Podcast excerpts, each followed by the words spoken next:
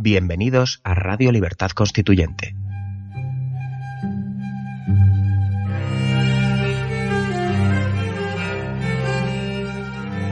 Están escuchando Radio Libertad Constituyente con don Antonio García Trevijano.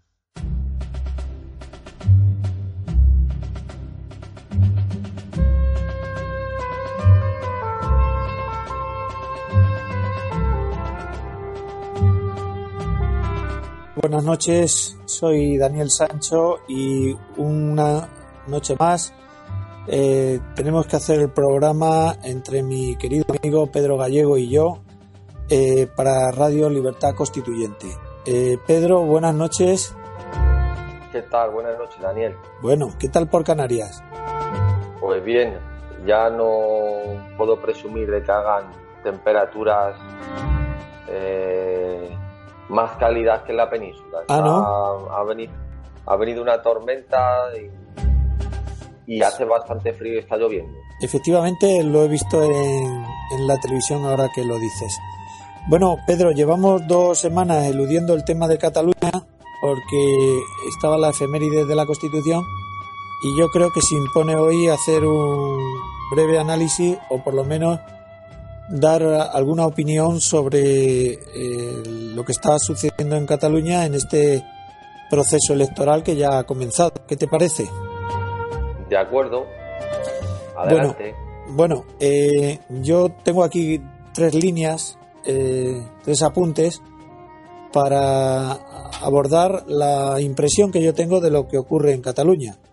Quisiera lanzar una especie de pequeña tesis que no es más que una opinión desarrollada, y es que Cataluña eh, está eh, viviendo o sufriendo un proceso que podríamos llamarlo de enfermedad colectiva o psicología colectiva. Este proceso o esta enfermedad colectiva es el nacionalismo. Este nacionalismo que mmm, afecta, yo creo que a más de la mitad de la población que hoy vive en Cataluña, está haciendo que la sociedad esté fracturada al cincuenta por ciento o quizá más del cincuenta por ciento, y eh, esta enfermedad que yo denomino nacionalismo está impidiendo que los catalanes sean conscientes de la realidad que les, que les embarga. Eh, la muestra, la demostración de que esto es así, yo he asistido a algunas afirmaciones como que en Cataluña hay presos políticos ahora mismo, como que el señor Puigdemont está sufriendo una represión eh, política, o que el señor Junqueras está sufriendo la cárcel como si fuera Nelson Mandela. Estas son afirmaciones que yo he oído de boca de algunos secesionistas independentistas, que a mí realmente me parece que comparar o eludir a estos ejemplos de la historia del siglo veinte en el mundo, en Sudáfrica, pues creo que no son de recibo. Pedro. Sí, sí, sin duda, sin duda. Eh, en cuanto a las...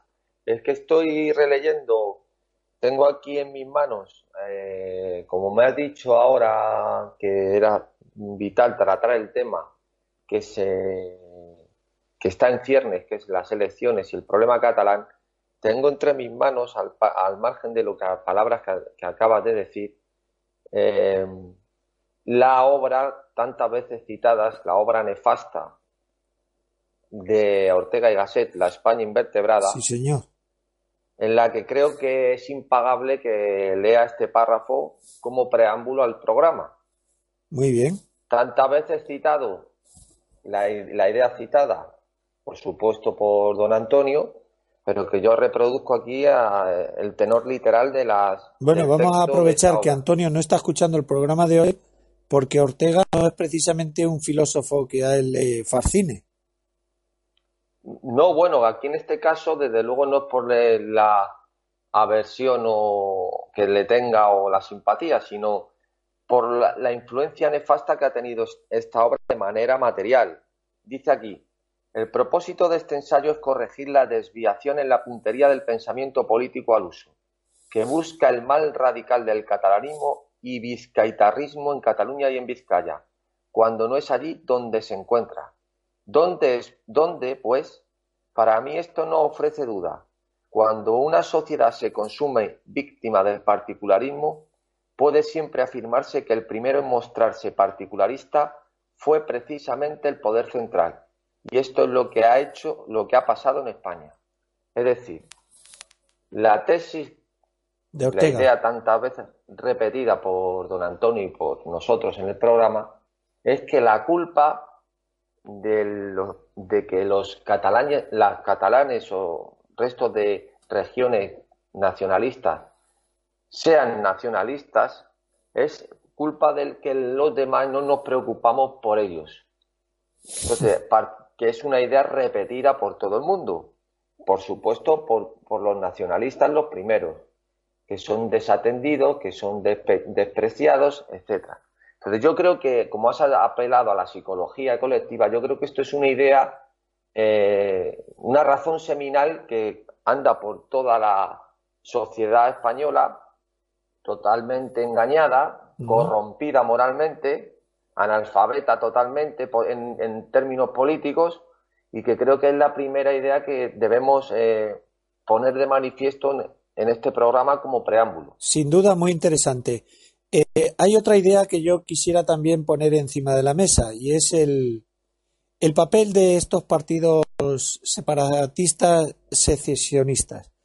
Una característica fundamental de la política catalana es que está muy fragmentada. Eh, realmente no hay una bipolaridad, no hay derecha e izquierda, no hay un partido nacionalista y uno secesionista, sino que son es un tablero donde hay cinco o seis formaciones y posiblemente todas tengan representación en las próximas elecciones, en el próximo Parlamento, la conformación, pero de los partidos, por llamarlo de alguna forma, de izquierdas, destacaría algunas características. En primer lugar, eh, estos partidos están absolutamente obsesionados, obcecados con el tema secesionista. Me llama la atención que partidos de izquierdas como Esquerra Republicana, pues los valores que tradicionalmente la izquierda, eh, digamos, propugna, pues prácticamente eh, están silenciados. Es decir, la reforma laboral o las condiciones de los trabajadores han pasado a un tercer plano absolutamente eh, desmejorado. Están eh, machacando continuamente la idea de nación catalana, la idea de, de derecho a decidir, a dar valor a aquel referéndum que hicieron el uno de octubre, y no se preocupan en absoluto por, por lo, lo que sería la, la izquierda tradicional. Eh, los valores que tradicionalmente propugna la izquierda. Otra idea fundamental es que la izquierda muchas veces ha presumido de un discurso intelectual, un discurso elaborado, y yo, francamente, viendo a los líderes de izquierda, a Rufián, a Tardá, a, a, a Pilar Raola, a toda esta, digamos, conjunto de, de, de voces. Sí, sí, defiende... a ese crisol de genio, sí. ¿Eh? Pues nada, ese, nada más lejos que el discurso intelectual. Por favor, Pedro, intervien, interven tú. No, sí, lo que quiero decir es que, por ejemplo, a, a ti que te, te eres especialista o, o estudioso en el origen de los estados de las autonomías y lo que significa. Eh, debemos recordar que un momento crucial en, eh, en esta tendencia eh, autonómica hacia la materialización de, unas, de las autonomías actuales fue el suceso o, mm, germinal que dio como fruto luego eh, en la República todo lo que vino después eh, del Pacto de San Sebastián en mil novecientos treinta. Lo conozco, ahí sí. se ven Ahí se ventilan dos cuestiones. No solo la reunión de los eh, líderes republicanos, sí, no solo de los, de los líderes republicanos de aquella época, sino ta- eran de, de, luchar por declarar, declarar la República y darle un estatuto a Cataluña para resolver la cuestión catalana. Entonces, Esa, esa promesa, que luego se lleva a cabo un año más tarde, creo que es Maciá quien presenta el estatuto, eh, se quiere materializar de una manera... Eh, mira, tengo aquí un párrafo literal que rescaté del, de La Vanguardia de mil novecientos treinta. Dice, el criterio de que Cataluña, como motivo del estatuto del Pacto de San Sebastián, el criterio que Cataluña redacte libremente el estatuto catalán, sometiéndolo en su día al refrendo de las Cortes Constituyentes. En este espíritu federalista de la Asamblea se dijo también que el mismo criterio habría de seguirse por lo que respecta a otras regiones, con personalidad definida, como, como son las Vascongadas, Galicia, dentro de, una, de la unión perfecta de todas ellas. Luego, más adelante, eh, entra en la idea funcional de Estado, la de Hugo, Hugo Preus, eh, Estado, Estado integral. integral.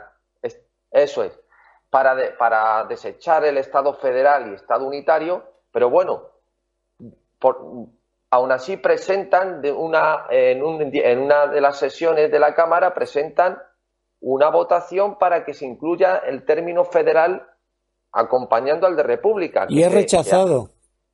Sí, bueno, se suspende la votación porque se aplaza. Y luego posteriormente no sale adelante, mm. pero luego en otro en otra sesión, en, pero posteriormente aún así se quiere eh, introducir lo que se llamó eh, inciso federalista o inciso federal, que lo frena Ortega y Gasset, eh, paradójicamente, mm. paradójicamente lo frena con un discurso criticando al federalismo. Mm. Es decir, todo esto ha estado funcionando desde una manera... Eh, ya eh, desde lo, de una manera ya eh, concreta, ¿no? Que podemos poner una fecha desde esa desde ese Pacto de San Sebastián, en el que se han ido atribuyendo una serie de, de males al, al, a, la, a la nación política, y que la solución era de alguna forma eh, darle ese, esa serie de prebendas a, a, como decían ellos, a regiones definidas desde algún punto de vista que ellos consideran singular, porque singular en todo caso son cualquiera, cualquier territorio o cualquier región o cualquier parte del Estado. Tiene una singularidad. Entonces, eso es una estupidez, lo de singularidad o definida. Entonces, partiendo de ese, de ese, de ese punto, bueno, luego creo que en el año setenta y siete es cuando se deroga la ley franquista que anuló el Estatuto del treinta y dos catalán, y de alguna forma también se le vuelve a dar un reconocimiento a esa iniciativa republicana. No, la, el Esto... Estatuto de Cataluña y la Constitución de la República queda derogada en mil novecientos treinta y nueve por Franco, después del golpe sí, de luego, Estado y ganando la Guerra eso. Civil. Y luego en el setenta y siete se vota antes de la Constitución derogar esa ley que anuló ese estatuto catalán. Vamos a ver, creo, creo eh, que esto, esto voy a hacer un inciso, si me lo permite. Eh, yo he estudiado el, el proceso autonómico previo a la constitucionalización de, del título octavo, y lo que te estás refiriendo, me parece a mí, es a los denominados regímenes provisionales de autonomía. Es decir, antes de aprobarse la Constitución del setenta y ocho, ya mediante decretos leyes, Adolfo Suárez introduce los denominados regímenes provisionales de autonomía, que coloquialmente la gente los denominó preautonomía, que era de alguna forma un intento de restaurar el régimen que había tenido durante la Segunda República Cataluña primero, luego el País Vasco, luego Galicia y así sucesivamente, menos Madrid y Cantabria, que nunca tuvieron regímenes provisionales, pasaron directamente a ser comunidades autónomas. Pero eh, lo importante de todo esto que estás planteando es que la Constitución, antes de aprobarse, ya de alguna forma mira a la Constitución del treinta y uno y reinstaura los regímenes, mmm, digamos, regionales que habían eh, tímidamente eh, comenzado a andar en la Segunda República. ¿Era claro, esto lo... sin duda. Sin duda ninguna. Mira, ya lo tengo aquí. Fue el, el, el Real Decreto del veintinueve de septiembre que a, eh, sirve para eh, eh, la, eh, la derogación de la ley franquista de, abolición, de abolición del Estatuto del treinta y dos. Bueno, es simplemente ya por, por rematar el, el... Pero bueno, es una, una cuestión puntual de, de una fecha que no significa nada en, el, en los argumentos que estamos utilizando. Lo que es evidente... que la tendencia desde hace ya más de cuarenta años, bueno, pues ya pues desde la República, es eh, asumir como, como verdadero que tenemos una cierta, una responsabilidad desde el, desde el punto de vista eh, como una, de la nación política, de eh, satisfacer esas series de querencias eh, regionalistas, más o menos porque de alguna forma somos culpables de alguno de los males o del al mal que sea que se atribuyen que tienen. Entonces, eso es lo que está funcionando a, a, a marchas forzadas actualmente. La solución pasa por contentar a una gente que de algún modo se sabe agraviada y que todo el mundo de alguna manera psicológica entiende que tiene, que sufren algún percance por parte de la nación política que es España, representada en este caso por Madrid. Entonces, eso es por donde va la cosa, no va por otro lado. Sí, señor, la y, cuestión... y la idea, la idea que has expuesto me gusta, me parece interesante. Ahora, habría que profundizar un poco más en ella y eh, de la siguiente manera. Es decir, bueno, aquí hay gente que plantea que los catalanes no están a gusto porque no se sienten, digamos, eh, lo suficientemente eh, representados o, o queridos por el resto de los españoles, que parece que no se preocupan por ellos, y de ahí que surja un catalanismo, un, un movimiento de secesión, ¿no? Con independencia de que sea absurdo ese planteamiento, que yo creo ya de entrada que lo es, eh, realmente, ¿cómo se puede resolver o atajar ese problema? Es decir, estas elecciones que se van a celebrar el día veintiuno de diciembre, ¿crees que puede eh, representar el comienzo de una solución? ¿Van a traer algún tipo de, de salida para claro, esta situación? Sí, claro, aquí la cuestión está que de alguna forma lo, eh, eh, Rajoy o el, o el que fuere que, que estuviera ocupando su cargo quieren, con las mismas herramientas que utilizan los nacionalistas, pretenden que, como, que vencerles. Es decir, como ellos apelan a la decisión del pueblo catalán, quieren vencerles eh, con la decisión del pueblo catalán. Pero claro, es que ese no es el tema. Es que, es, que, es que ese no es el tema. El tema está en que el estado de las autonomías, por definición, es contrario a la unidad de la nación política y a la unidad del sujeto constituyente. Es un estado viciado en origen. Entonces, partiendo de esa base, no se puede tolerar, si realmente eso es, España fuera una nación política, que estuviera perseguido el uso del idioma del español, que se multara el español, que no se diera cobertura a todas esas personas que quieren utilizar el, el español como lenguaje vehicular. Esto ha sido un pacto de reparto del botín en el que se ha tolerado que se llegaran a estos términos simplemente por una por un pacto del estado de partidos, por el consenso, únicamente, porque si no esto no tiene sentido de ningún tipo. No se puede comprender cómo están todavía con el sainete, que yo ya hace tiempo que ni me preocupo, de Puigdemont, de los demás, de las cárceles, de las elecciones, de que si me presento, de que si gano voy a para que me invistan a, a, a riesgo de que me detengan. Si toda esta este sainete que es auténticamente esperpéntico es totalmente inaudito en cualquier nación del mundo. Entonces, a partir de aquí, ¿cómo se puede comprender que esté pasando esto? Pues porque en el estado de partidos todos están en lo mismo, en el reparto del botín, únicamente, en conservar el poder. Y, y a partir de ahí pues apuran hasta el límite situaciones que en origen deberían haberse erradicado y haberse cortado. Me quedo con la idea que has puesto, que has expuesto de que el estado de las autonomías o el estado autonómico es un estado viciado de origen. Sabes que esa es la tesis que yo sostengo desde hace tiempo y que ya la he expuesto en algún que otro programa anteriormente. Simplemente porque lo que hace es describir o iniciar un movimiento centrípeto de desnaturalización y desmembración del Estado. Lo que está haciendo el Estado de las autonomías es socavar eh, las bases, los fundamentos del, del Estado español, en definitiva.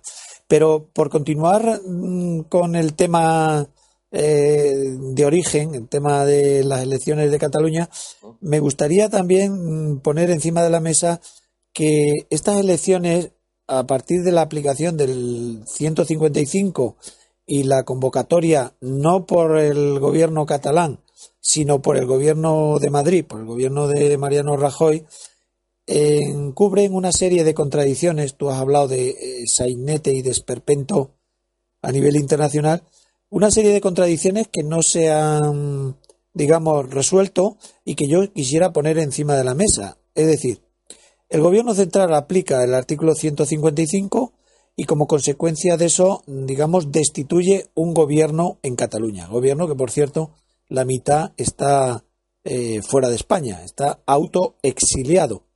Bien, eh, a pesar de que esto puede representar, y ha sido muy criticado por el separatismo independentismo de Cataluña, sin embargo, de alguna forma aceptan el artículo ciento cincuenta y cinco, no solamente porque en las declaraciones ante el magistrado del Tribunal Supremo reconduzcan o minimicen su planteamiento, sino porque además deciden presentarse a las elecciones.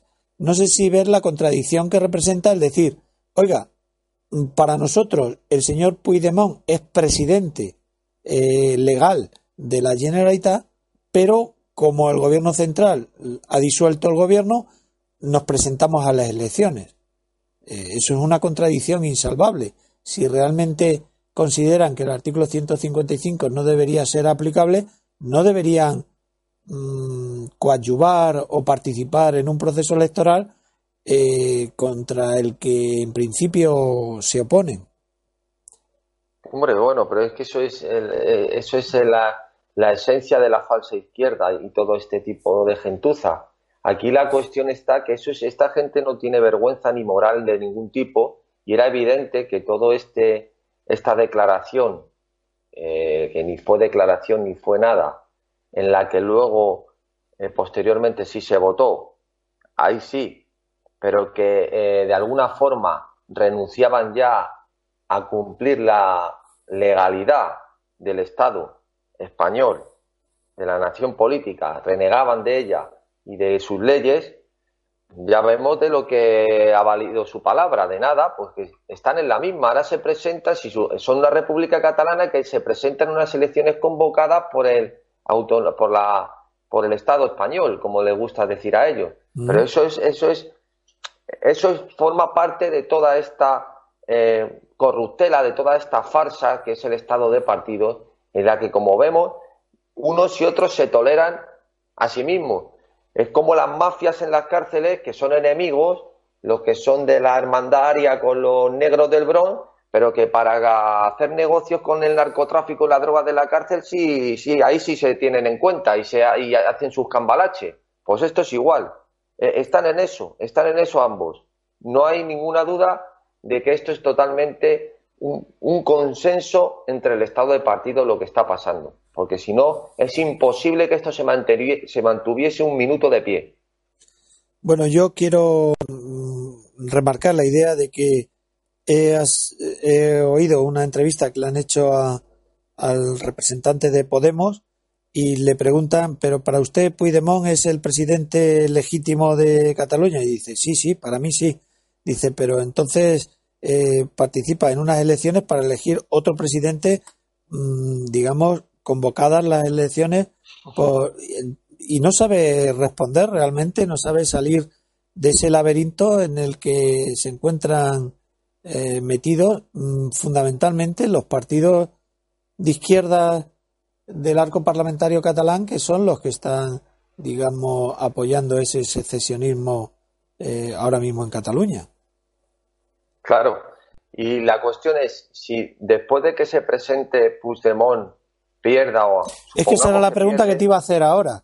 Puede, puede que nos encontremos dos escenarios. Bueno, para mí...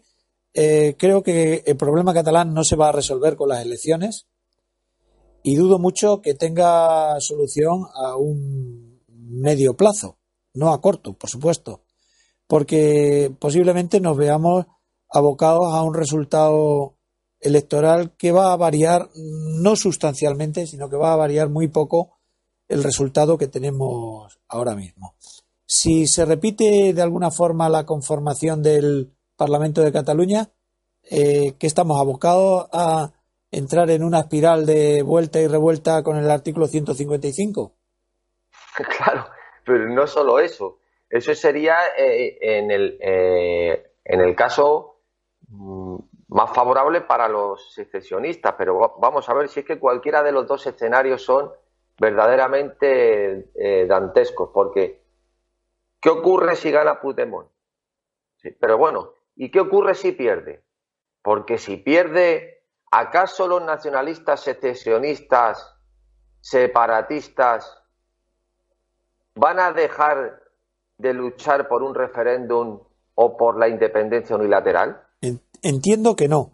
Y también Entonces, era... ¿es, ¿Es que van a aceptar, como dicen ellos, la decisión del pueblo catalán y hasta aquí hemos llegado? Para, en lo mismo, para ¿no? apoyar la idea, la tesis inicial que yo he lanzado, que Cataluña tiene una especie de psicosis colectiva o enfermedad eh, de, de pasión más que de razón, es precisamente eso. La sociedad catalana está fragmentada al cincuenta por ciento o al cincuenta y dos cuarenta y ocho o al cincuenta y cinco cuarenta y cinco, que me da igual, pero al fin y al cabo está fragmentada por mitades. Que sean iguales Mira, las mitades. Decía, de, decía Goethe, Daniel, prefiero la injusticia al desorden. Y lo que existe es un desorden absoluto. Porque si no, cuando el Estado, eh, en este caso el gobierno, eh, no hace cumplir la ley, tolera lo intolerable, pues ocurre esto. Aquello es un Estado, eh, aquello es una región, una región en la que no imperan ni la ley ni el derecho. Es simplemente una... Un, un, una impera la pasión. De la pasión. La pasión, sí, la ideología sí. nacionalista que les, que les lleva a distorsionar la realidad sí, y a entender sí, la realidad de otra manera distinta. Yo en mi foro interno estoy convencido de que no son demagogos, no, no mienten. Es que se creen la, la verdad... La realidad no, bueno, distorsionada. Lo, los, los energúmenos estos de la C U P, estoy seguro que muchos se lo creen. Los otros ya me lo creo menos que se lo crean. Te voy a decir, te voy a decir por qué pienso. Te voy a decir por qué pienso que realmente ellos son producto de su ideología. Eh, en Cataluña puede que los llamados constitucionalistas O, o partidarios de la unidad con España, del mantenimiento de la unidad de España, sean un cuarenta por ciento. ¿Es que ese cuarenta por ciento en la sociedad no merece un respeto? ¿Ese cuarenta por ciento no merece ser escuchado? ¿No merece ser atendido? ¿No hay que hablar con ese cuarenta por ciento? Sin embargo, ¿cuáles son los apelativos que les eh, dedican? Fascismo, franquismo, eh, son... Una forma pero, de descalificar también, al contrario. Sí, pero yo creo que aquí no es desde el punto de vista social o, si quieres, incluso institucional de respeto. Es decir, eh, que, que tú tengas unos sentimientos eh, más eh, nacionalistas o menos, o creas más en España como nación o menos, eso es cosa tuya. Que tú ahora te creas Lorenzo von Stein, pues me parece muy bien. Ahora, otra cosa... es que tú al sentirte ofendido, cuidado, al sentirte ofendido porque los demás no te tratemos como Lorenzo von Stein, montes un partido, montes en cólera y exijas eso de manera eh, legal, que se te reconozca. Eso ya es otro paso distinto. O sea, aquí no es cuestión de respeto en esos términos, aquí es cuestión de que impere el derecho y de que impere la idea de una de, la, de cualquier nación política, que es que se basa en la unidad del sujeto constituyente y la unidad de la nación. Y no se puede tolerar que una región ni ningún partido defienda la secesión o la separación de una parte del territorio, porque eso es contrario a la Constitución y contrario a la idea de nación política. Y pero, eso está tolerado dentro del Estado de partidos. Pero Por eso ni precisamente... esto es una democracia ni es una Constitución. Precisamente, fíjate, el valor de la Constitución del que hablábamos la semana pasada o, la, o la, hace dos semanas, ellos lo relativizan. En el momento que la Constitución no les da satisfacción a el nacionalismo, a esa enfermedad colectiva, psicología colectiva, pues la Constitución ya deja de tener importancia para ellos. consideran que es una afrenta, un ataque. Y otra idea para reforzar lo que te decía anteriormente. Estos partidos, tanto Esquerra Republicana como la C U P, o incluso Juntos por Cataluña, que me parece que así es la denominación que tiene el partido del señor Puigdemont, la antigua Convergencia, ellos pretenden, fíjate, hablar en nombre del pueblo de Cataluña. Pero realmente vamos a ser un poco analíticos. ¿El pueblo de Cataluña es lo que ellos piensan que, que, que son? Porque la señora Arrimada o, o los que votan al Partido Popular, incluso los que votan al Partido Socialista Catalán, ¿son o no son pueblo de Cataluña? ¿En virtud de qué eh, precepto, artículo o, o, o consideración ideológica ellos se arrogan el derecho de hablar en nombre de todo el pueblo de Cataluña? Entonces yo lo que pienso es que al llevar al extremo sus planteamientos están, digamos, arrasando con todas las instituciones, con todas las leyes, pero también están arrasando con todas las ideas de, de lo que pueda ser el pueblo de Cataluña, porque el pueblo de Cataluña serán siete millones de habitantes, no los que votan a, a los partidos secesionistas. Pero claro, pero si es que ese es el, ese es el, esa es la trampa. El nacionalismo, por definición, es imperial en, en términos operatorios. O sea, eh, esa, no tolera algo que no sea que no sea de su idea, que no forme parte de su ideario, de su ideología. Entonces, entender los nacionalismos como una contraposición ideológica a otras ideas políticas, en eso, en ese, en, a esa escala, pues es, es tener una confusión total. Pero es que acaso cree alguien que los nacionalistas iban a respetar cualquier resultado que no fuera satisfactorio, satisfactorio para sus intereses. No solo los nacionalistas. Podemos recordar, si queréis, muchas de las elecciones eh, que ha habido en la República, en las que no se han respetado los resultados y se ha forzado incluso a la repetición de las elecciones porque era intolerable que ganaran las derechas. Por ejemplo, ya no hablo de la falsificación de las votaciones o de la proclamación de repúblicas cuando no era objeto de las elecciones, sino eran elecciones municipales. Es decir, ni la falsa izquierda ni los nacionalismos son eh, eh, aceptan algo que no satisfaga sus propios intereses e ideologías. Entonces, ¿de qué estamos hablando? Pero, por otro lado, resulta por lo menos curioso que una señora o señorita, señora porque está casada y tiene hijos, no porque las que no tengan, sean casadas y no tengan hijos no son señoras, sino normalmente se utiliza señorita a personas sí, más sí. jóvenes, aunque seguramente Podemos le parece mal, oh. eh, que es Cayetana Álvarez de Toledo, a la que se le da un bombo, eh, tanto ella misma como los que tiene al lado de palmeros, de lo, de lo lista que es. Digo, la cito porque tiene una asociación que se llama Libres e Iguales, que les le da mucho bombo porque ha puesto, ha plantado cara de algún modo al, al nacionalismo catalán, y me hace gracia que hasta gente que ha salido de Cataluña echando pestes y se ha instalado en Madrid, como es Albert Boadella, en un una, no sé si le dieron un premio, no sé si era por un premio recientemente. Dice, el propio Álvarez eh, eh, Boadella dice de ella que eh, piensa que dice eh, Álvarez de Toledo piensa que la España moderna y democrática es una nación despre- despreciada. A Cayetana le conmueve la España contemporánea de la libertad, la España constitucional.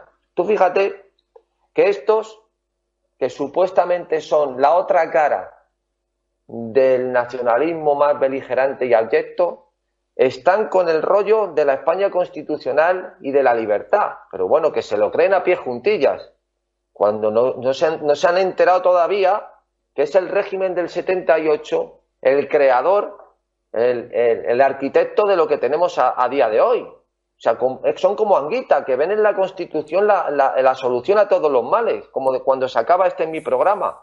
Pues yo, de verdad es, es algo alucinante, eh, Daniel, eh, cómo está, cómo España es un auténtico páramo intelectual no digamos político, que es un auténtico erial. Bueno, eh, muy bien. Eh, hay un tema que no sé cómo plantearlo. Tú sabes que los programas eh, de los partidos políticos, eh, bueno, pues la verdad es que lo, todas las elecciones, cada formación política hace su programa. Yo creo que nadie lo lee, pero lo utilizan como estandarte para eh, hacer su aportación para la renovación de la sociedad. Yo esta mañana he intentado eh, echar un vistazo a los diferentes programas de las formaciones que concurren a las elecciones del veintiuno de y me he encontrado mmm, con una mmm, desagradable sorpresa, y es que por lo menos yo no he sido capaz de encontrar ni en la C U P, ni Esquerra Republicana, ni Juntos por Cataluña un programa en lengua castellana, en español. Entonces mmm, no he podido acceder a esos programas. Yo no sé si realmente lo hacen con la intencionalidad de que la gente no lo lea, o por lo menos los que no sabemos catalán no tenemos acceso a, a esos programas, desgraciadamente. Y lo que sí que he visto y he estado estudiando un poco a vuela pluma es el programa del Partido Socialista Catalán, del señor Iceta. Y me ha dejado descorazonado porque no se puede decir más tonterías en menos papel. Es decir, cada folio contiene una serie de aberraciones que quizás sería digno de, de destacar. Aquí ya dije la otra vez contigo en, el, en uno de los programas que el Partido Socialista, el partido traidor número uno a España, ya salió la bailarina Iceta hace unos días pidiendo que se le condonaran veinte mil millones de la deuda aquí a Cataluña. Está, aquí está, así precisamente. Que, aquí está el tema. Que, sí. ¿Perdón? Que aquí está el tema, entre estos folios que he entresacado está, entre otras cosas, la condonación de la deuda de Cataluña. Que España ahí le condone estamos. La deuda. Cualquier cosa. veinte mil millones de la deuda del despilfarro catalán que lo pague el resto de España para tener contentos a los catalanes secesionistas. Pues ese es el asunto. Bueno, pues te comento, mientras... te comento si te parece algunas cosas de lo que propone nuestro amigo Miquel Iceta como la solución para Cataluña. Bueno, hemos dicho que es una sociedad fragmentada y él echa la culpa a todos menos al Partido Socialista, que te recuerdo que el tripartito gobernó en, en Cataluña durante algunos años, donde ellos tuvieron responsabilidad de gobierno.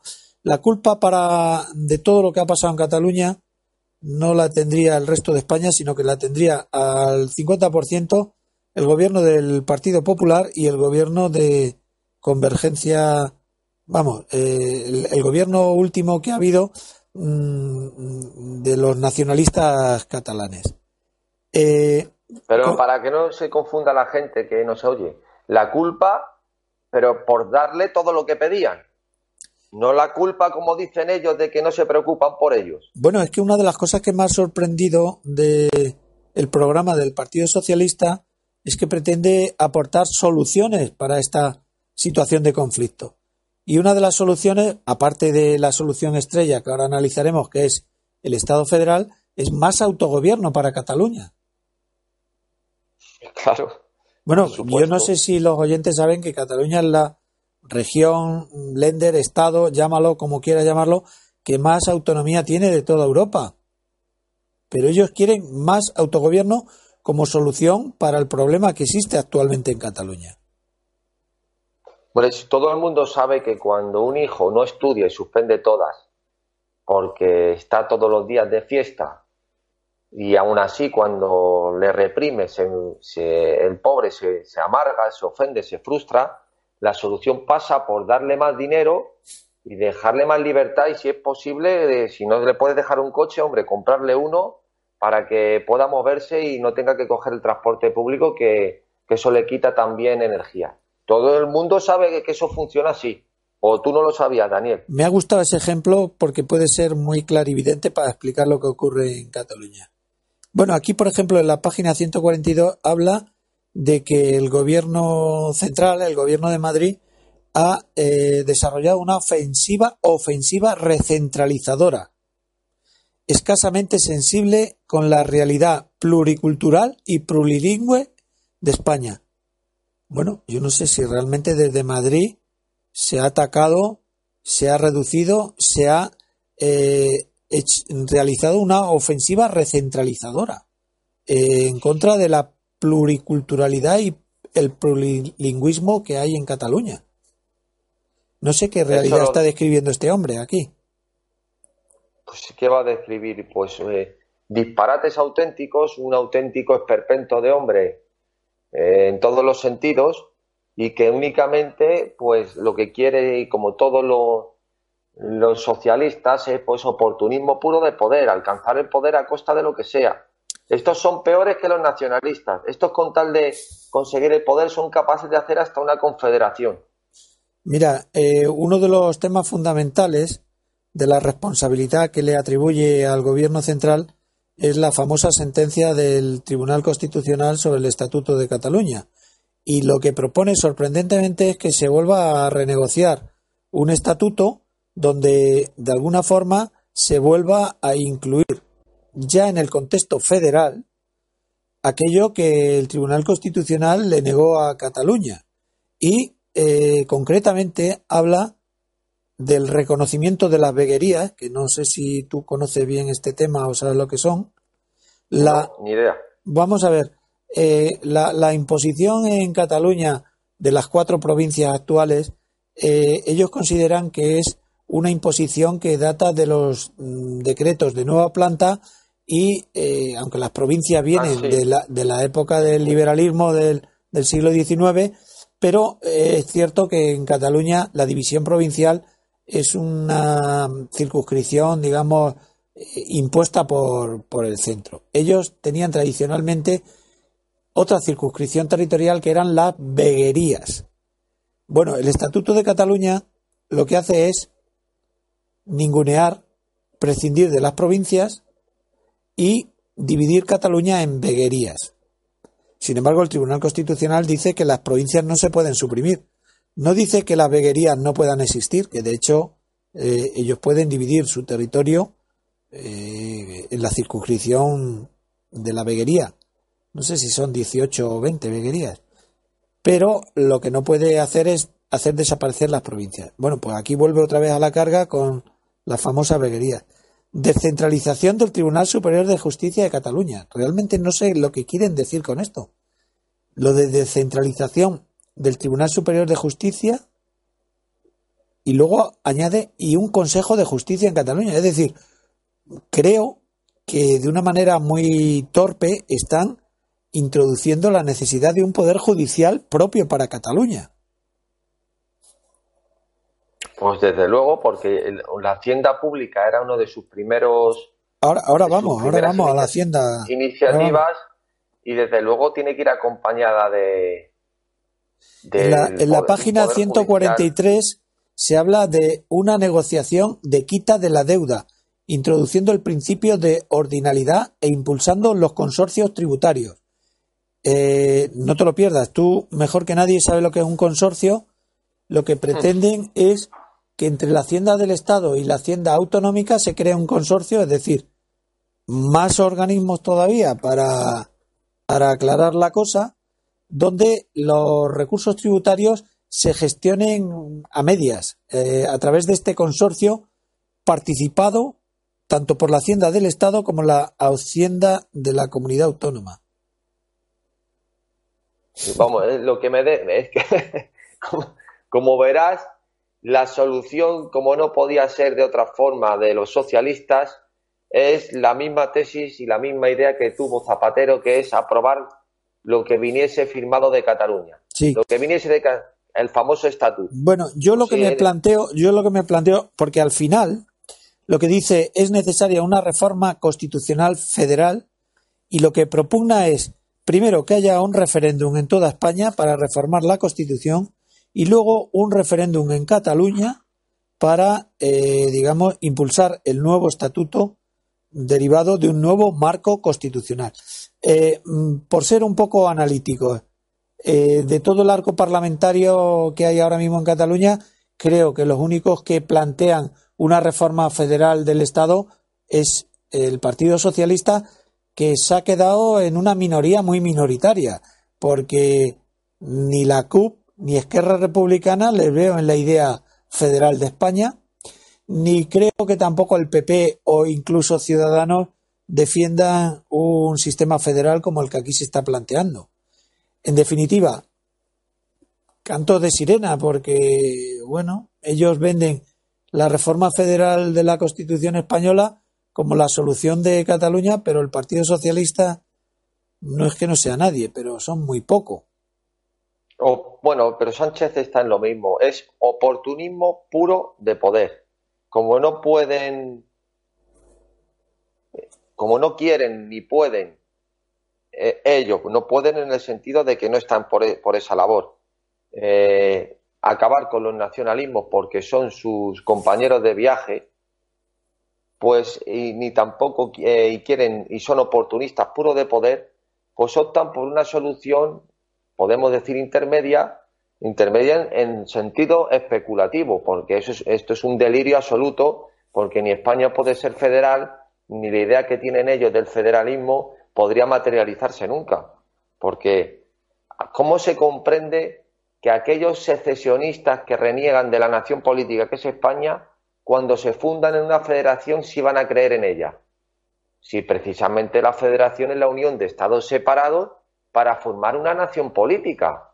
Entonces, ellos reniegan de España, se separan para luego unirse otra vez en España. Bueno, como he tenido ocasión de leerme este panfleto, porque no puedo calificarlo de otra manera, incurre en errores graves, porque a pesar de que mmm, habla de una España federal ya transformada, sigue hablando de estatutos de autonomía, cuando en realidad en un estado federal los estados son estados eh, federados y tienen constituciones, no tienen estatutos. Hay eh, temas que me hacen muchísima gracia, por ejemplo, aquí habla de la lealtad institucional y cogobierno en un estado federal. Eh, para aquellos que nos puedan escuchar, porque claro, me hace mucha gracia, aquellos que nos puedan escuchar que no estén quizá muy versados en lo que es un estado federal, se pone muchas veces como ejemplo Alemania, Alemania como ejemplo de estado federal. Bueno, ¿cómo le explicaría yo a los oyentes que cuando el señor Helmut Kohl eh, impone en Alemania la unificación o la reunificación de la Alemania del Este con la Alemania del Oeste, calculan que cada ciudadano de la Alemania del Oeste va a tener que soportar un coste añadido con la reunificación. Es decir, se calcula que uno, que cada alemán va a tener, cada alemán del Oeste va a tener que aportar cien mil euros para la reunificación, porque el desarrollo económico de las dos Alemanias ha quedado muy descompensado después de la etapa comunista. Y los alemanes del oeste, mmm, no de manera fácil, aceptan que por mmm, beneficio para la futura Alemania unificada van a tener que pagar, por cierto, todavía están pagando el impuesto. Sí, pagan un, un impuesto todos sí, los sí, meses. No todavía si están pagando el impuesto euros, sí. de compensación, sí señor.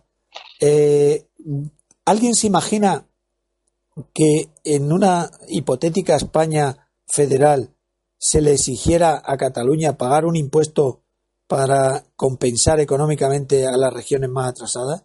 ¿Crees que esa lealtad institucional que este señor presume que estaría dispuesto a asumir la España federal sería posible? Pues fíjate, si es ahora que, que en teoría... Eh, aunque el Estado de las Autonomías ya sabemos que es una, una aberración, pero bueno, no es, aunque en, en términos materiales supera el federalismo, pero en términos teóricos no, no es un Estado federal España. Si ni no es así, ni muchísimo menos. Sí. Figúrate si fueran federales, si esto fuera una federación, pero además vulnerando completamente el sentido de la federación, porque ni en sentido estricto teórico ni material puede darse una federación, porque la federación primero surge de la voluntad de unión de estados federados, eh, separados. O sea, tiene una voluntad de unirse. ¿Qué voluntad tiene de unirse si se separa Cataluña? Es el Pero movimiento además, centrípeto que decíamos al principio de este programa, que está en el origen del Estado de las Autonomías.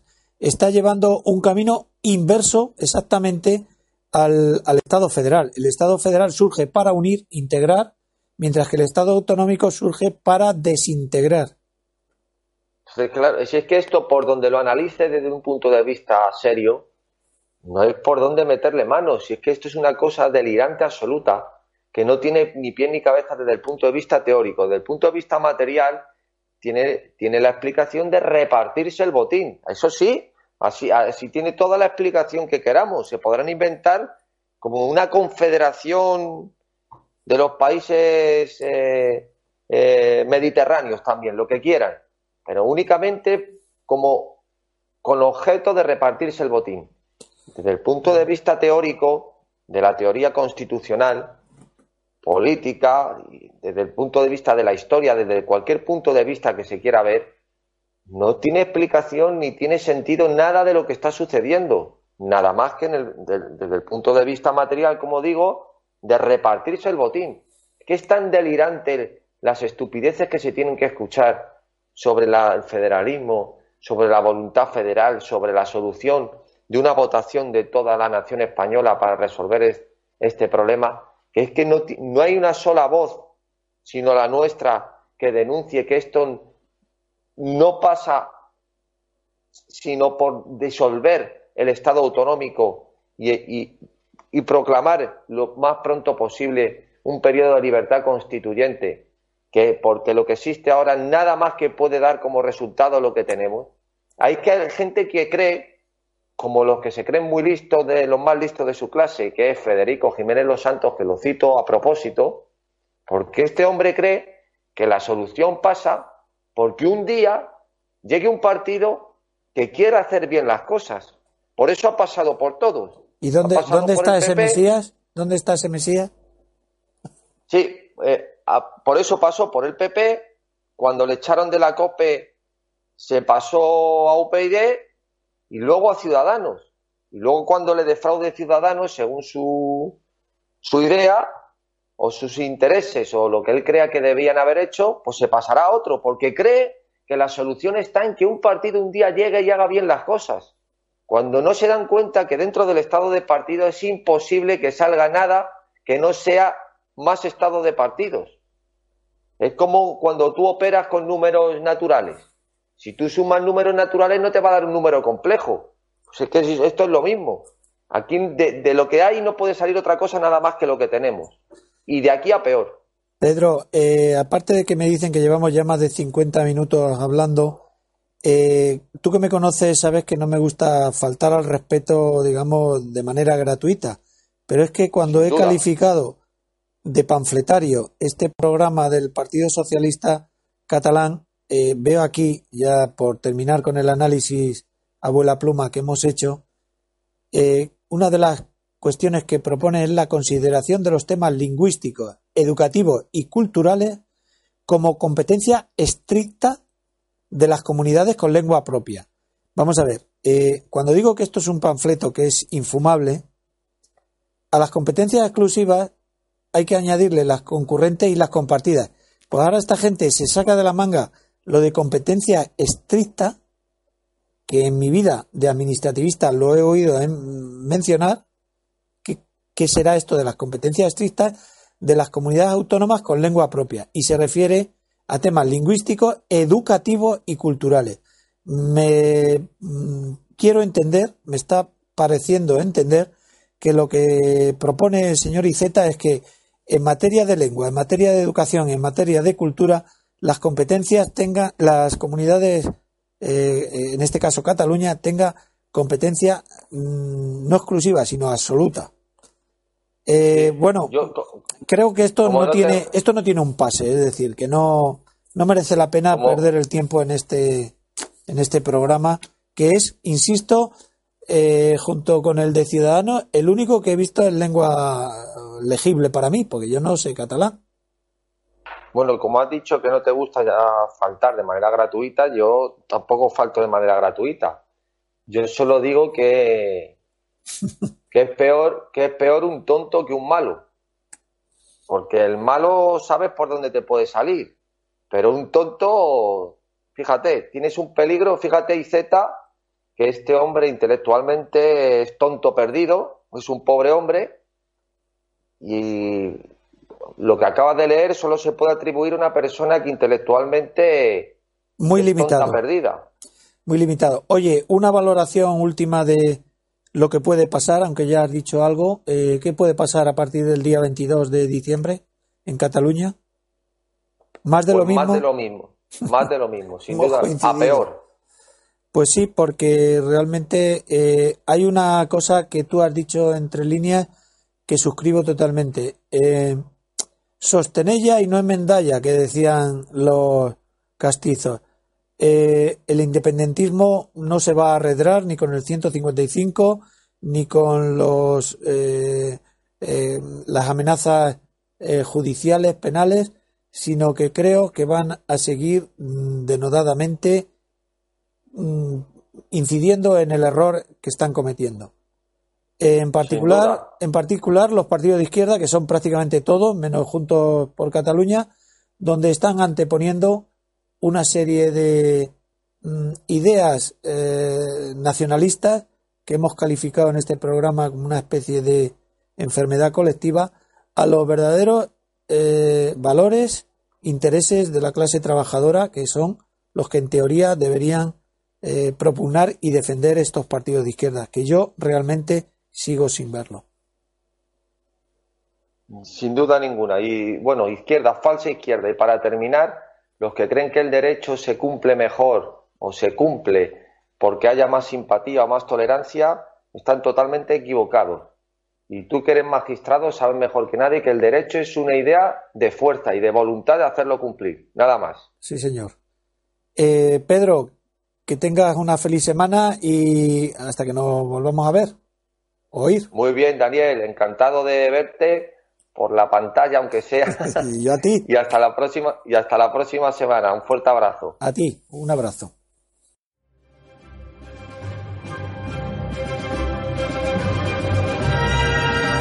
Gracias por haber escuchado Radio Libertad Constituyente.